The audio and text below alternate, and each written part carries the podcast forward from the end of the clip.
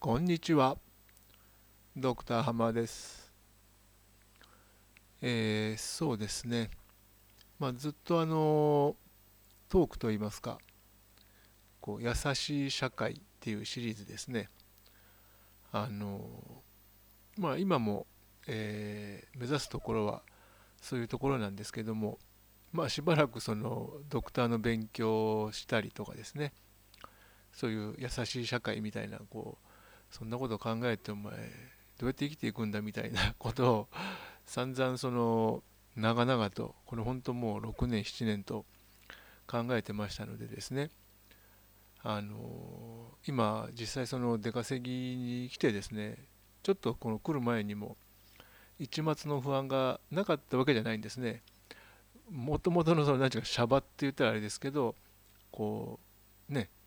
皆さんがこうお仕事してる一般的なお仕事ですね。あのされているそういうその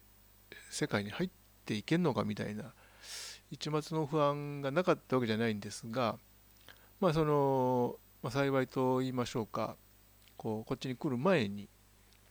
事前にあの研修みたいなこともあってそこでまあその何て言いましょうか久しぶりにそのごく普通の人たちっていうとなんかこう、えー、語弊があるような感じもするんですがまあそういう、まあ、結構その1人や2人ではなくてですねこうグループワークをやったりとか、えー、そういう中であのね皆さんに話が通じるように喋れるのかみたいな そこ一応まああできるもんだなということであのまあ何て言いましょうか。まるっきりその何て言うそのジャンルが違うと言いましょうか今もねその人間とはとか人生とはみたいなことはもちろんその考えてないわけじゃないんですけども、まあ、そういうことと何て言いましょうかこう日々ねあの不特定多数っていうと言い言い過ぎですけどそのある程度決まってるんですけども割とその多くの人と日常的にこう関わり合うわけですよね。でそうなればやはりあのそのね触れ合う相手なりにやはりこう対応していかないといけないことっていうのはもうもちろんあるわけでそういうあのことをやりながらですねいちいちそのいや君人生とは何か分かってるかねみたいなことをまさかねあの問いかけたりはしない。そんな面倒くさいことはもちろん私しないのでですねあの何て言いましょうかその全然全くこう異なるジャンルのことをですねあのこう胸に秘めながら、えー、お仕事もですねあのできるもんかなみたいなでちょっとその辺はあの不安には思ってたんですけどまあまああのできるもんだなということで、はい、一安心しております。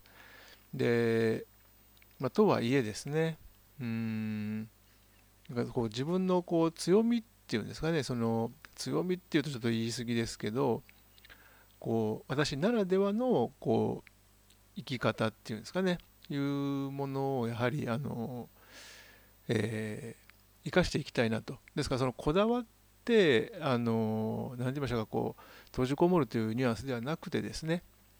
もうあくまでもその優しい社会とか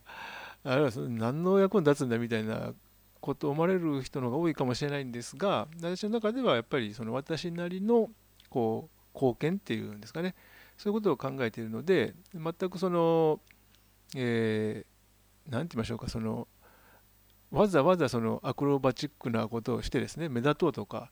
で違いを見せようとかそういうことではないんですね。あの本当にえー、謙虚な気持ちで あの私なりのその貢献の仕方っていうのがあるんだと私は本当に思ってるんですね。でなもんでそれがねあのまああの売れたりすりゃそれは一番いいのかもしれないんですがまあ方やですねこれ何回か多分その優しい社会の中とかでも申し上げたことあったかもしれないんですがやっぱりその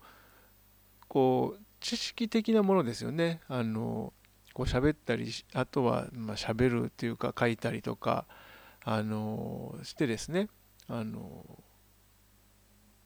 いろんな人のこうお助けになろうというようなそういうあのものってやなんかやっぱりその売り買いって原則しない方がいいと私は思ってるところがあるんですね。なのでそこはちょっとそのこれからその追求していくその収入をですね追求していくって言ってもなんかその一般的に言われるそのビジネスプランみたいなですねそういうものじゃないんですよね。ですからまああとはだから近いのはそのドネーションであるとかこう、まあ、スポンサーを募るみたいな、まあ、そういう形が近いのかなとは思うんですけどもまあそれにしてもですよねそのスポンサーもしその募ってやってくれるっていう人もしくはその団体みたいなのがあったとしてなんかそれってやっぱりこう現状現状のそのそのドネーションとかスポンサーシップっていうとなんかこうやっぱりこう何らかの利益その経済的なとかあの金銭的な利益ではなかったとしてもだからどうしてもそのこうベネフィットなんかあのためになるもんがあるだろうみたいなそういうなんか匂いをやっぱり感じちゃうんですよね。でそれはなんかですねあのうんなんか違うなと私は思っていて、うん、じゃあどうやってお前生きていくつもりなんだよって言われるとまあ本当にこううぐぐと私もこう口をつぐんでしまわざるを得ないところがあるんですけどもうんまあ今ですからそのこう仕事を日々ですねあのしながらなんかでもやっぱりもちろんその仕事も大事なんですが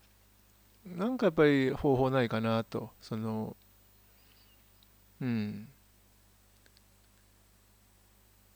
でまあかなりその話が飛ぶんですけどもまあ私は割と長らくその開発援助っていうんですかねあの国際協力っていうあのフィールドで仕事してまあ今もそうなんですけどもだかその中ですごくあのまあうんやっぱりそのこれはもう優しい社会の中で繰り返し申し上げている通りですね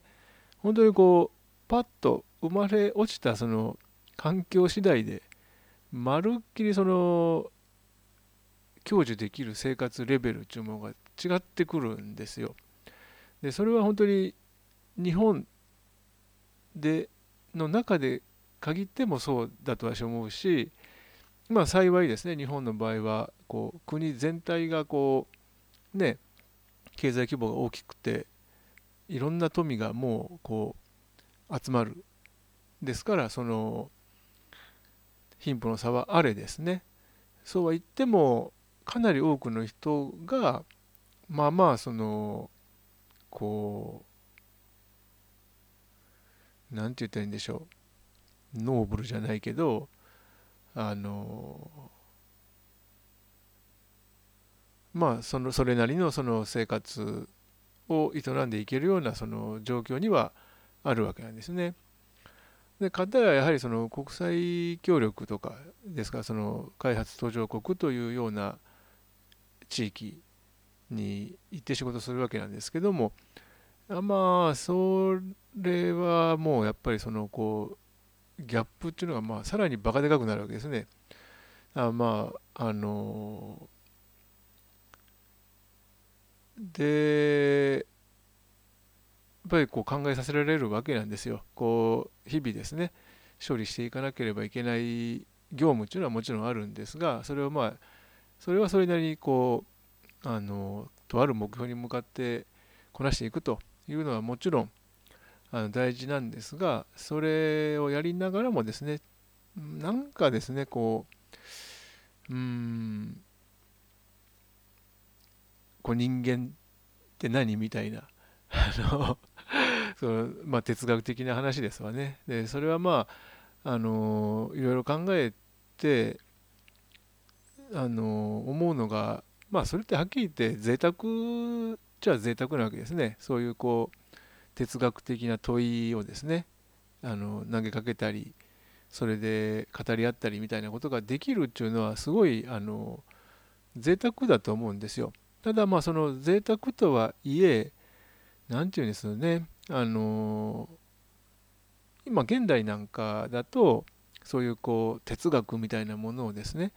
えたしなめるというかもうな礎がガチッとあってそれにこう積み重ねていってっていうのをこう、えー、作っていってるっていうのが基本的にはその先進国と言われている、えー、側にあるわけですよね。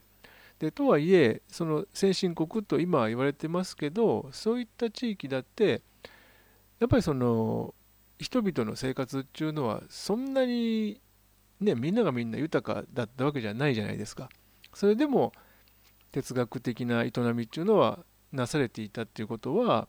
贅沢とは言いつつも何て言うんでしょうかその、えー、貧しかったら絶対に無理みたいなそういう性質のものでもないのかなということを感じるんですよね。でただやっぱりその今のご時世特にですねあの開発途上国というような地域ですとあんまりですねそういうこう贅沢その哲学的な問いとかそういうものにこう時間を費やしていられないというかですねあのそういった哲学的なその問いみたいなものをこう深めていくみたいなそういうあの贅沢は許されていないみたいなそういうあの雰囲気を感じるんですよね。ですからうんまあ先ほど申しました通りですねそうは言ってもその哲学っていうのは贅沢っちゃ贅沢なんですけどそれあの経済的に貧しかったら絶対やっちゃダメなのみたいなそういうもんでもないと私は思うんですね。ですからそこのところをですねあの豊かじゃないとやっぱり哲学なんかしてらんないよみたいな、まあ、もちろんそれはあの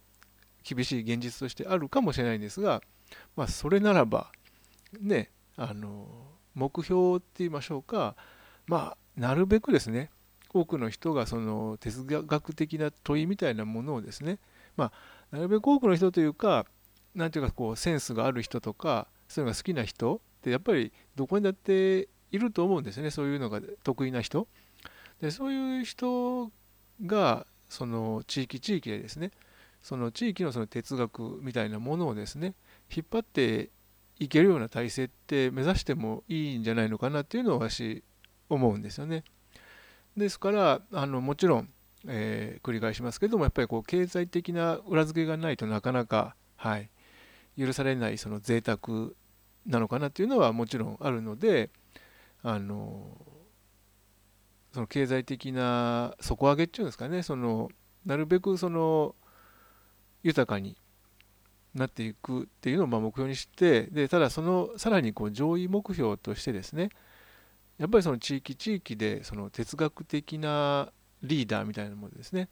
そういうものがこう形成されていくようなですねそういう姿をこう目指すっていうのも一つのこうビジョンとしてありなんじゃないのみたいなはいそんなことを考えてるんですね。はい、ですからあのあとですねその哲学的なたしなみってなんかすごく贅沢って申しましたけれども案外そのもちろんそれなんでかっていうとある程度こう知能的にもこう恵まれていないとなかなかそういうものってね積み上げていけないところがありましてですね誰もがあのこう文章に残したりとかあのアイデアをですねこう体系立ててですね俺たちの哲学ってこんなんじゃないのみたいなことをですねあの誰もが言えるかというとそれはちょっと難しい現実的にですね難しいのかなっていうのはあるんですよね。でもあの私思うにそういうことは得意な人できる人って絶対どこでもいると思ってるんですね。ですからあのそういう人がまあだからなんで地域にこだわるかというとですねやっぱりその哲学ってその一部のその突出した人だけのお手柄というかあの財産とかアセットそういうもんじゃないと私は思ってるんです。っていうのはそのやっぱりその哲学する人が日々ですねこう身の回りにいる人たちいろいろこう囲まれてそのカルチャーとかあるじゃないですか。そういうものをですねあの感じながらこう問題意識とかっていうのがこう生まれてきてそれに対して問いかけたり答えたりっていうようなことをしていくから哲学っていうのが成り立つと思っていてですので何を言いたいかというとやっぱりその一般的にそのあ俺なんかもう哲学なんかない全然そんなもう興味ねえしやんねえみたいな人の方が多かったとしても私はあのみんなでそういうこう哲学みたいなものはあの日々ですね実践しているんじゃないかなっていうふうに思ってるんですよね。ですからあの要するにそのいわゆるその哲学者って言われている人たちっていうのは、まあ、そういうこう庶民の代表的なですねそうインテレクチュアルな面でのその代表みたいなあのそういうこう構造になってるんじゃないかなっていうのもですねあの考えるんですよ。ですからあのなるべくですねそのいやもう哲学なんて贅沢だからやりたきゃねあの何て言いましょうか留学なりしてですねそのしかるべきこう高名なインスティテュート大学とか行ってですね学びはいいじゃんみたいな。あのでそういうもんじゃないかなと。ですからやっぱりその本当に地域地域にそういうこう哲学的なリーダーっていうのがいた方が私はその健全かなと。でなかなかですねその、えー、いろいろ地域間格差とかもありますし経済格差とかもありますしねなかなかその平等みたいな世の中って難しいと思うんですけどもまあ少なくともそういう何ちゅうかあのこうフェアな世の中っていうのを目指すんであればやっぱりその拠点拠点その場所その場所にですねその哲学的なリーダーみたいな方がですね、えー、いる。だからリーダーっていうのもやっぱり個人じゃないと思うんですよ。やっぱりそういうこうある程度できる人たちが集まってですねあのその地域の人たちのその哲学を代表するみたいなそういうようなあの構造にならないとなかなかその何、えー、て言いましょうかねその健全健全というかこう私の使っているその言葉で言えば優しい社会なんですけども、まあ、そういうあの社会にはなりにくいのかなっていうのを感じるんですね。ですからあの、はい、その辺りこうすごく格差っていうものが非常に感じられてしまうその仕事ですけれどもそれをそれに従事しつつですねなんとかですねこうこうフィロソフィカルなあの土台といいましょうか幹みたいなものをですねこう太くしていく方法っていうのがないかなみたいな、はい、そんなことを考えて引き続き考えていきたいなというふうなことを思っています。はい。ドクターハマでした。